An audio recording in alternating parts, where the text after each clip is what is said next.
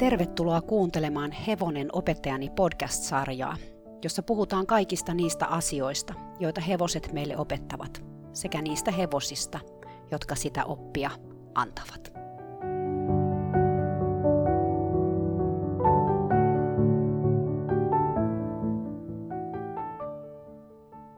Moikka! Kiva, että tulit kuuntelemaan mun podcastia. Jos sä kuuntelet tätä podcast-sarjaa ensimmäistä kertaa, niin tämän sarjan jokaisessa jaksossa mä kerron hevosesta, joka opetti mulle jotain tärkeää, joko sillä hetkellä, kun mä tapasin sen hevosen, tai sit vasta jälkeenpäin vuosien päästä. Nämä tarinat on aina vaan mun näkökulma siihen, mitä tapahtui, ja ehkä jos joku muu olisi kertomassa tätä samaa tarinaa, se olisikin ihan erilainen. Tämä pätee etenkin tähän tämänkertaiseen jaksoon, jossa mä kerron teille hevosesta nimeltä Luke. Jos sä oot kuunnellut jo jakson nimeltä Kenil, sä ehkä muistat, että mä siinä jaksossa puhuin eräästä mun vikellysvalmennettavan äidistä, josta tuli mun ratsastusvalmentaja. Luke oli tämän mun valmentajan hevonen. Mä en muista sitä hetkeä, kun mä näin Lukein ensimmäisen kerran. Se tapahtui todennäköisesti niin, että mä menin käymään mun valmentajan kotona, jossa Luke asui. Kaliforniassa on aika tavallista, että ihmisillä on omalla tontillaan hevosia, ja mun valmentajalla oli kolmen hevosen talli ja pieni kenttä.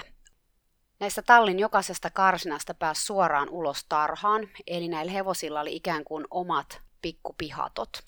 Ja nämä pihatot oli kuitenkin vieri vieressä, eli vaikka hevoset ei sähkön takia voineet valitettavasti koskea toisiinsa, niin ne pystyi juoksemaan rinnakkain kimpassa aidan vierustaa. Luke oli yli 170-senttinen hollantilainen puoliveriruuna, jolla oli erittäin hyvä suku. Se oli syntynyt Kaliforniassa ja mun valmentaja osti sen itselleen, kun se oli vain kahdeksankuinen pieni varsa. Jo silloin varsana oli ollut kuulemma ilmi selvää, että Luukilla oli potentiaalia kouluratsuksi, ja siihen tarkoitukseen tämä mun valmentaja oli sen ostanutkin. Kun mä tapasin Luukin, se oli about seitsemänvuotias. Sillä kilpailtiin siinä vaiheessa vaativia luokkia kouluratsastuksessa. Mun valmentaja, joka oli tosi tavoitteellinen tyyppi, niin hänen tavoitteena oli kouluttaa Luukista Grand Prix-tasoinen hevonen, ja niin hyvä, että yhdessä he pääsisivät Amerikan maajoukkueeseen. Mä tiedän, että mun valmentaja haaveli olympialaisistakin tai ainakin arvokisoista, ja se usko, että Luukin kanssa se olisi mahdollista. Mä silloin ajattelin, että vau, jollain on tollaset tavoitteet, että aika rohkeeta. Toisaalta, kun mä aloin viettää mun valmentajan ja sen hevosen kanssa enemmän aikaa, niin mäkin aloin uskoa, että heistä olisi siihen. Mulla ei ollut ikinä ollut sellaista valmentajaa kuin Luukin omistaja. Sen sijaan, että se olisi vaan sanonut mulle, mitä pitää tehdä, se selitti ja perusteli mulle juurta jaksain, miksi joku asia kannattaisi tehdä tietyllä tavalla. Tämä valmentaja myös haastoi mut ajattelemaan ja miettimään erilaisia ratkaisuja ongelmatilanteisiin. Jokainen ratsastustunti oli täynnä haasteita, mutta myös täynnä oivalluksia. Mä muistan kerrankin, kuinka tämä valmentaja irrotti mun ratsun suitsista oikean ohjan ja sanoi, että tänään sä ratsastat vain yhdellä ohjalla. Teepä siinä sit ympäröitä oikealle ja vasemmalle pelkästään vasemmalla ohjalla. Se oli aika silmiä avaava tunti, etenkin kun valmentaja puolessa välissä tunti otti vasemman ohjan pois ja antoi mulle sen oikein takaisin. Mä voin kertoa, että mikään ei opeta sua ratsastamaan kevyellä kädellä niin hyvin kuin se, että sulla on vain yksi ohja, koska sä osaat varmaan kuvitella, miten hevonen reagoi kun sä kiskot siitä yhdestä ohjasta. No, sä mietit, että miksi mä puhun tästä mun valmentajasta, vaikka tämän podcastin piti ollakin hevosesta. Mutta nämä kaksi, tämä hevonen ja tämä ihminen, kietoutuu niin tiiviisti tässä tarinassa toisiinsa, että musta on tärkeää, että te ymmärrätte kaikki nämä taustat. Mä ihailin tätä mun valmentajaa tosi paljon. Tässä oli ihminen, joka oli löytänyt unelmansa ratsastaa kouluratsastuksen arvokisoissa ja lähtenyt tavoittelemaan tätä unelmaa siitä huolimatta, että hänellä ei ollut kauheasti rahaa. Ja tähän unelmaan yleensä tarvittiin rahaa, koska huippuhevoset maksaa kuitenkin pitkän pennin. Ellei sitten tietysti ostanut huippuhevosta maitovarsana ja kouluttanut sitä itse GP-tasolle. Ja näin just tämä mun valmentaja teki. Hän opetteli ratsastamaan ja kouluttamaan hevosia ostamalla halvalla hylättyjä laukkahevosia, eli täysversiä, jotka hän uudelleen koulutti ja myi voitolla. Siten, kun Luke tuli hänen elämäänsä, hän oli valmis. Luukilla ja mun valmentajalla oli uskomaton suhde. Mä en ollut koskaan aikaisemmin nähnyt mitään vastaavaa, koska mun valmentaja oli ensimmäinen ihminen mun elämässäni, jonka mä siis tunsin henkilökohtaisesti, joka oli itse kouluttanut hevosensa. Lisäksi hän oli ensimmäinen tavoitteellinen kouluratsastaja, joka teki hevosensa kanssa muutakin kuin treenas koulua ja käveli maastossa. Luukilla nimittäin harrastettiin vaikka mitä westernistä maastoesteisiin. Ehkä tämä johtui mun valmentajan western taustasta, mutta hän oli sitä mieltä, että mitä enemmän hevosella tehtiin eri asioita, sen parempi. Sen vuoksi mun valmentaja ei empinyt hetkeäkään, kun hänen tyttärensä alkoi kilpailla korkealla tasolla vikellyksessä. Totta kai Luukilla voisi myös vikeltää. Aluksi mun valmentaja halusi itse juoksuttaa Luukin vikellyksessä, mutta siitä ei oikein tullut mitään muuta kuin perheriitaa. Tai ainakin silloin, kun hevonen ei suoriutunut parhaalla mahdollisella tavalla. Silloin tämän mun valmentajan tytär syytti äitiään ja hevosta huonosta suorituksesta. Ja tämä äiti, eli mun valmentaja, puolisti hevostaan henkeen ja verään ja syytti tytärtään hevosen huonosta suorituksesta. Erään tällaisen tulisen kiistan jälkeen mä ehdotin, että mä juoksuttaisin luukkia siitä lähtien. Ja vaikka mun valmentaja harvoin, jos koskaan, antoi muiden toimia hevosensa kanssa, hän suostui. Hän tosin halusi, että mä myös oppisin ratsastamaan luukilla, koska sitä kautta mä oppisin tuntemaan sen mielen liikkeet. Tämä oli mulle tosi suuri kunnia, sillä mun valmentaja ei juuri koskaan päästänyt ketään luukin selkään, ei edes omia valmentajiaan ja millainen hevonen se oli ratsastaa. Tasapainoisempaa hevosta sai kyllä hakea, ja herkempää, sillä Luke toimi ratsastuksessa kuin ajatus. Mutta sen ratsastaminen vaati myös tosi paljon keskivartalon hallintaa ja voimaa, koska sillä oli tosi isot liikkeet, ja se oli iso hevonen. Luke oli myös uskomattoman luottavainen ja rauhallinen tapaus. Mä muistan ikuisesti sen kerran, kun meidän piti tämän mun valmentajan tyttären ja hänen ystävänsä kanssa vikeltää Lukeilla. Ja meillä oli Luke sidottu kiinni siihen tallin käytävälle. Se oli semmoinen ulkokäytävä siellä tämän mun valmentajan tontilla. Ja se oli molemmin puolin kiinni ja meillä oli vikellyskamat sen päällä jo.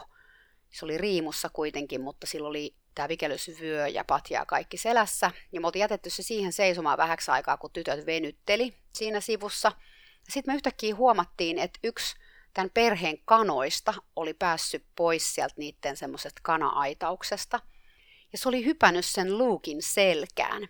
Mä en siis tiedä, miten tämä kana oli päässyt sinne, mutta se istui nökötti siinä vikelyspatjalla. No Luke vaan seisoi siinä, oli vaan niin kuin, että naha, no tämä kana on mun selässä.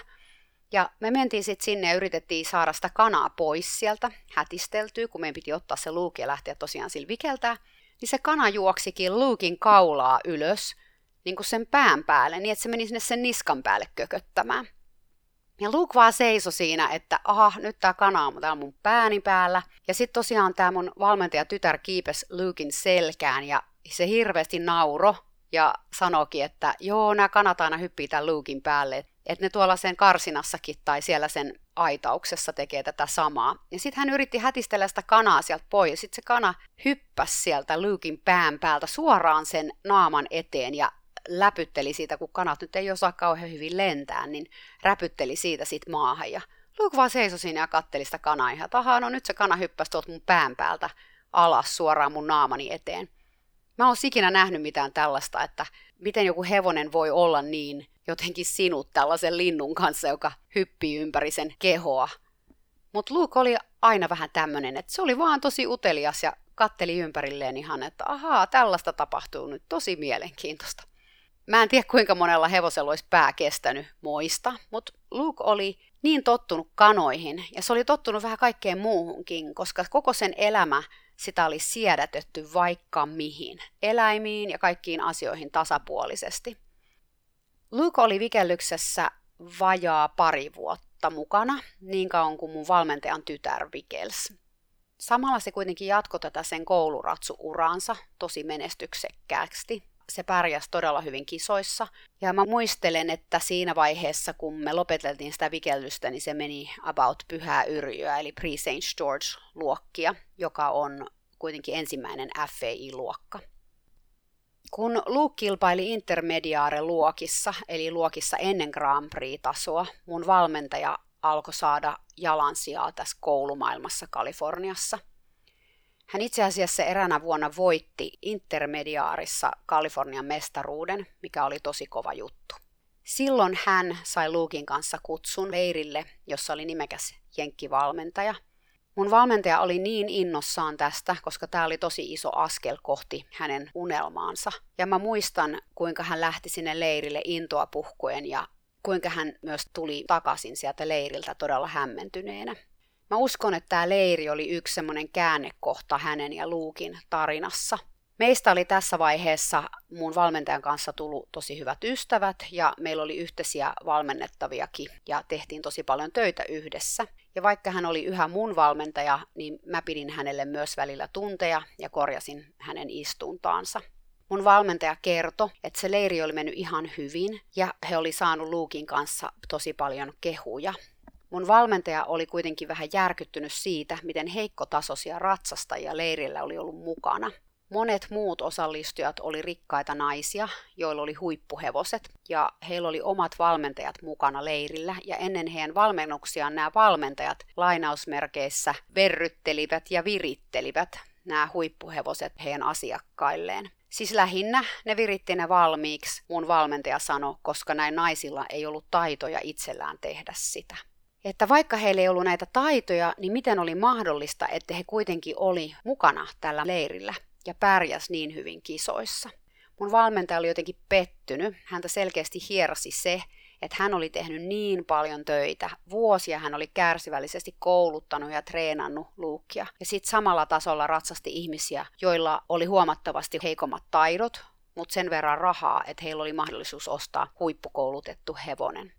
Ja olisit nähnyt ne hevoset, mun valmentaja sanoi, helmiä sijoille. Helmiä sijoille. Mutta vaikka mun valmentajan kupla oli ehkä vähän puhjennut, hän ei todellakaan aikonut luovuttaa. Maajoukkueen valmentajan suosituksesta hän päätti hankkiutua erään eurooppalaisen valmentajan oppiin. Tämä mies kävi säännöllisesti Kaliforniassa pitämässä valmennuksia, ja Mä olin kuullut tästä miehestä vähän ristiriitasta tietoa, mutta mun valmentaja oli ensimmäisen kurssin jälkeen täysin tämän miehen lumoissa, joten hän ei halunnut kuulla mun epäluuloja nyt he ratsastivat Luukin kanssa GP-tasolla ja tavoite oli niin lähellä, niin lähellä.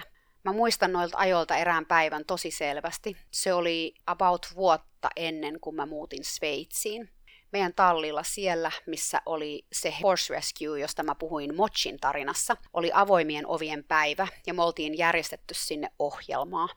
Mun vikelysjoukkue muun muassa esiintyi oli Katrili-esitystä ja sitten sen lisäksi mun valmentaja ratsasti Luukilla GP-ohjelman ilman suitsia. Mä olin vaan kerran aikaisemmin nähnyt kenenkään ratsastavan ilman suitsia, kun puolalainen Andrei Salatski teki sen Helsingin Horse Showssa näytösluontoisesti, joten tämä esitys teki muhun lähtemättömän vaikutuksen. Mun valmentaja oli päivän naamiaisteeman mukaisesti pukeutunut valkoiseen harsomaiseen prinsessapukuun, joka oli täydellinen kontrasti mustan puhuvalle luukille. Mä muistan ihmetelleeni, kuinka Luke meni koko ohjelman täydellisessä muodossa, vaikka sille ei ollut kuin narukaulan ympärillä. Ja tämä olikin Lukeissa ainutlaatuista. Tässä oli hevonen, jota ei ollut koskaan ratsastettu väärin, ja siksi oli kerta kaikki sen upea. Sen lihakset oli siellä, missä niiden kuuluukin olla, ja se oli ylväs, uljas Luke. Mä muutin Sveitsiin vuonna 2005 kun mä tulin about vuoden päästä vierailulle, niin mä huomasin suuren muutoksen luukissa. Se oli valtavan massiivinen, suoranainen lihasmöhkäle. Mä muistan, kun mä menin katsomaan sitä talliin ja se seisoi siellä kaula täydellisellä kaarella, aivan kuin se ei oikein osaisi tai pystyisi enää rentoutumaan ja venyttämään lihaksiaan. Se ei saanut enää ulkoilla samaan tapaan kuin ennen. Mun valmentaja oli alkanut pelätä, että se loukkaisi itsensä se eurooppalainen valmentaja oli sanonut, että se oli satojen tuhansien arvoinen hevonen, eikä sellaisten hevosten voinut antaa ulkoilla niin kuin normaalien hevosten. Mun valmentajakin oli muuttunut. hän näytti mulle ja mun irlantilaiselle kollegalle Samille videoita kisoista Luukilla. Luke näytti tosi raskaalta, sen liike oli jähmeää ja vaikean näköistä. Mitä mieltä te ootte, mun valmentaja kysyi. Sanokaa suoraan. Me saadaan koko ajan huonompia ja huonompia pisteitä. Mä en tiedä, mitä mä teen. Me katsottiin se video Samin kanssa, ja mä näin kyllä, että Luke yritti parhaansa. Se paisto videoltakin, koska tämä hevonen aina yritti parhaansa. Mutta kaikki näytti siitä huolimatta jotenkin tosi vaikealta. Sam ja me oltiin lempeän rehellisiä. Miten Luukin kanssa oli harjoiteltu. Se näytti niin valtavan lihaksikkaalta. Se oli kuin kehon rakentaja, joka yritti osallistua telinen voimisteluun. Mä muistan, että mä käytin näitä nimenomaisia sanoja. Kehon rakentaja, joka yrittää telinen voimistella. Sam komppas mua. Se sanoi, että hevonen oli liiankin lihaksikas, se ei pystynyt enää liikkumaan. Sillä oli liikaa voimaharjoittelua eikä tarpeeksi kestävyysliikuntaa. Jos hevonen vaan seisoo tallissa ja pääsee sieltä ulos ainoastaan ja vaan treenaamaan kokoamista, siitä ei seuraa hyvää. Sun pitäisi vaikka vaan kävellä sen kanssa pitkiä maastolenkkejä. Ei kukaan kehity yksipuolisella treenillä, Sam sanoi. Kyllähän säkin sen tiedät. Mutta mun valmentaja ei halunnut kuulla näitä sanoja. Eurooppalainen valmentaja oli neuvonut ihan toista. Esimerkiksi maastoilu oli kielletty, eikä tarhaakaan enää voinut laittaa hevosta, ettei se mene rikki. Itse asiassa eurooppalainen valmentaja oli myös sanonut, että oikeastaan Luke oli aivan liian iso hevonen mun valmentajalle. Se olisi sopivampi hevonen isolle miehelle, ei 50-60-kiloselle naiselle. Mä en silloin tiennyt, että mun valmentajan mieleen oli jo tässä vaiheessa kylvetty siemen, joka sinetöisi Luukin, mutta myös mun valmentajan kohtalon. Mä kävin vielä pois lähtiessäni moikkaamassa ihanaa lempeätä luukkia, ystävällisempää ja luotettavampaa ystävää sai hakea. Se oli viimeinen kerta, kun mä näin Luukin, sillä seuraavana vuonna, puoli vuotta myöhemmin, mä sain viestiä eräältä mun entiseltä oppilaalta Kaliforniassa. Hän oli vuosien saatossa toiminut mun valmentajan hevosenhoitajana kilpailumatkoilla ja rakasti Luukkia melkein kuin omaa hevostaan. Istu alas, viesti sanoi, koska et tuu uskomaan, mitä mä tulen kertomaan sulle. Ja siinä se oli kyllä todella oikeassa, sillä täytyy sanoa, että en mä ikinä koskaan kuvitellut kuulevani niitä sanoja. Mun valmentaja oli myynyt luukin. Nyt mä tiedän, että tämä on lyhyt podcast, joten voi olla, että sä et ole ihan päässyt jyvälle siitä, miten mahdoton ajatus tämä oli, että mun valmentaja oli myynyt luukin. Se oli sama, jos olisi sanottu, että hän on myynyt lapsensa. Hän on myynyt tyttärensä. Hän on myynyt poikansa. Mun valmentaja oli omistanut tämän hevosen 12 vuotta kouluttanut sen varsasta GP-tasolle. Hevosen, joka oli asunut hänen ikkunansa alla, merkinnyt hänelle kaikkea. Yhteys, joka mun valmentajalla oli Luukin kanssa, oli niin syvä, niin vahva, että oli ihan mahdotonta ajatella, että hän oli myynyt hevosen. Mä en pystynyt käsittämään tätä asiaa. Mä soitin heti mun entiselle oppilaalle, joka itki puhelimessa asiaa. Eurooppalainen valmentaja oli puhunut mun valmentajan ympäri, saanut hänet uskomaan, että hän ei ikinä pääsisi maajoukkueeseen Luukin kanssa. Että olisi parasta myydä arvokas hevonen miehelle, jolla olisi voimaa sitä ratsastaa. Ja hän tietenkin tiesi juuri oikean miehen, erään kouluratsastajan, joka etsi hevosta olympialaisiin. Luke pääsisi olympialaisiin ja sehän olisi melkein kuin mun valmentaja pääsisi sinne itse. Ja niillä Luukista saamillaan rahoillaan mun valmentaja voisi ostaa itselleen nuoren superlupaavan hevosen Euroopasta, aivan toisen tyyppisen kuin Luke. Ja hän voisi mennä sillä sitten itse vaikka olympialaisiin kahdeksan vuoden päästä. Mutta sillä välin, koska Luukista saisi niin hyvät rahat, mun valmentaja voisi ostaa omakseen tontin, josta hän oli aina haaveillut, ja jonne hän voisi rakentaa tallin ja maneesin asiakkailleen. Mutta miten hän voi luopua luukista? Miten hän pystyy siihen, mä kysyin. Ja juuri sitä samaa asiaa mun oppilaskin ihmetteli. Kun Luke tultiin hakemaan, mä en tietenkään ollut paikalla, koska mä asuin silloin Sveitsissä, joten mun tiedot perustuu siihen, mitä mulle on kerrottu tästä asiasta. Tämä mun oppilas, Luukin hevosenhoitaja, oli nimittäin paikalla. Hän sanoi, että mun valmentaja pysyi kutakuinkin henkisesti kasassa lastaamisen ajan, mutta kun Traikun perävalot katos kulman taakse, mun valmentaja murtu aivan täysin. Hän putos pihalle polvilleen ja itki ääneen. Samalla hän hoki itselleen yhtä lausetta. Mitä mä oon mennyt tekemään? Mitä mä oon mennyt tekemään? Luke kuljetettiin Los Angelesiin, jossa se lastattiin koneeseen. Sieltä se lensi Amsterdamiin, josta sen oli määrä jatkaa Englantiin. Jo lentomatkalla hevonen kuitenkin sairastui, sillä nousi kuume eikä se suostunut syömään eikä juomaan. Päästyään Eurooppaan se jouduttiin nesteyttämään, jotta se voisi jatkaa kuljetusautolla Englantiin. Mun valmentaja, joka oli jäänyt Kaliforniaan, oli huolesta sairas. Luke ei ollut koskaan sairastanut mitään koko elämänsä aikana. Se ei ollut edes ontunut päivääkään. Ja nyt, kun se oli lähtenyt uuteen kotiin, se oli tullut kipeäksi. Luke saapui Englantiin tosi huonossa kunnossa. Parhaat eläinlääkärit tutki hevosen, mutta ne ei löytänyt syytä sen terveydentilalle. Luukilla oli lämpöä, eikä se halunnut syödä eikä juoda. Mutta kaikkien virtsa, veri ja ulosten näytteiden perusteella siinä ei ollut yhtään mitään vikaa. Hevonen kuitenkin kuihtui silmissä, päivä päivältä se oli heikompi ja heikompi. Luukin uusi omistaja oli epätoivonen. Hän oli ilmoittautunut olympiakarsintakisoihin, ja jos hevonen ei paranisi pian, hän voisi heittää haaveet olympialaisista romukoppaan. Epätoivoissaan hän pyysi muun valmentajaa apuun ja osti tälle lentoliput Englantiin, Luukin luo. Uusi omistaja ei tiennyt, olisiko tästä mitään hyötyä, mutta hän oli valmis kokeilemaan mitä vaan saadakseen uuden kisaratsunsa terveeksi. Mun valmentaja lensi Englantiin Luukin luo. Myöhemmin hän kertoi mulle itse siitä matkasta, kuinka hänet nähdessään Luke hirnui ja hirnui karsinassaan, kuinka se alkoi samana päivänä syömään ja juomaan – kuinka mun valmentaja ei halunnut edes nukkua hotellissa, vaan asettui Luukin viereiseen boksiin asumaan pienelle telttavuoteelle. Mä olin Luukin kanssa viikon, en juurikaan poistunut sen viereltä, mun valmentaja kertoi. Tuon viikon aikana Luke lähti paranemaan, kuume laski ja se söi ja joi normaalisti. Voiko hevosen sydän särkyä? Mä uskon, että voi. Eläinlääkärit ei osannut mitenkään selittää Luukin tilaa eikä Luukin paranemista. Hevonen vaan alkoi kuihtua pois, kunnes mun valmentaja, ihminen, johon se oli koko elämänsä luottanut, tuli paikalle. Mun valmentaja oli Englannissa viikon ja sitten hän lensi takaisin kotiin Kaliforniaan ja jätti Luukin taakseen toisen kerran.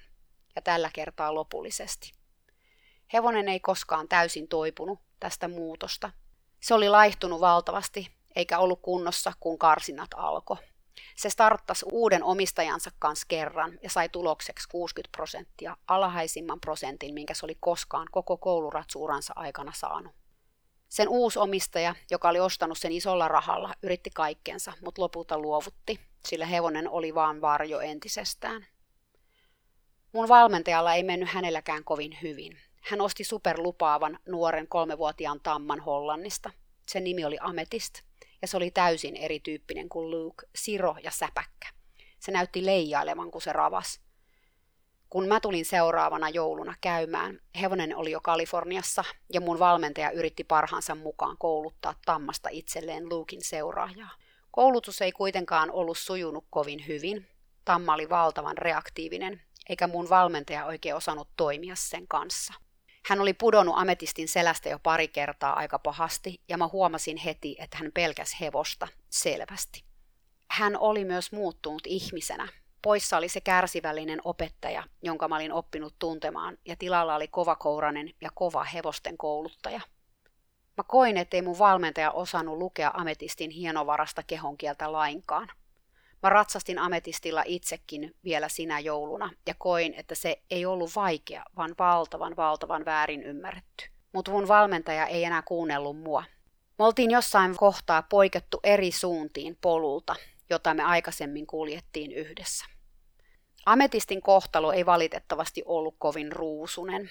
Mun valmentaja ei lopulta uskaltautunut enää sen selkään, joten hän lähetti hevosen pariksi kuukaudeksi ratsustettavaksi Kaliforniassa asuvalle hollantilaiselle hevosmiehelle. Kun mun valmentaja meni ametistia katsomaan kuukauden päästä, sen selkään ei päässyt enää missään muualla kuin karsinassa. Se vastusteli ratsastajaa niin paljon. Mun valmentaja järkytty tästä ja vei hevosen takaisin kotiinsa, mutta ei kyennyt kuitenkaan tekemään sen kanssa mitään – Hevonen meni takaisin hollantilaiselle, joka yritti sillä jopa myös kilpailla ja muutaman luokan starttasikin. Mä en itse asiassa tiedä, mitä ametistille tapahtui, mutta Luukin hoitaja epäili, että tämä hevonen lopulta laitettiin teuraaksi, koska se oli mahdoton ratsastaa. Mun valmentaja ei koskaan suostunut kertomaan, mitä sille tapahtui. Hän itse sairastui vakavasti, mutta toipui tästä sairaudesta onneksi. Sen unelmiensa tontinkin hän osti, mutta Tallin ja Manesin rakennussuunnitelmat karjutu, koska hän ei saanut kunnalta rakennuslupia. Hän valmentaa edelleen sekä ratsastaa, mutta ei ole enää se sama ihminen, joka opetti mulle niin paljon hevosen kouluttamisesta ja käsittelemisestä melkein 20 vuotta sitten. Luke pääsi kaiken tämän jälkeen ennenaikaiselle eläkkeelle ja se vietti viimeiset vuotensa laitumella kahden muun hevosen kanssa. Lopulta, noin parikymppisenä, se sai ähkyn ja jouduttiin lopettamaan. Jotain tapahtui sinä päivänä, kun Luke lähti mun valmentajan pihasta. Siinä särkyi sekä hevonen että ihminen, eikä kumpaakaan voinut enää korjata. Mä tiedän, että mun valmentaja ei asiaa ikinä myöntäisi ääneen, ja ehkä jos hän kertoisi tätä tarinaa, se olisi hyvinkin erilainen.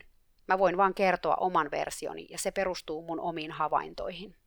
Luukin tarina herättää mussa tosi paljon ajatuksia ja tunteita niin monesta asiasta. Toisaalta ehkä mun ei tarvitsekaan tässä puida tätä sen enempää. Jokainen voi miettiä itsekseen niitä asioita, joita itselle tästä jäi käteen. Millaisia ajatuksia Luukin tarina sussa herätti?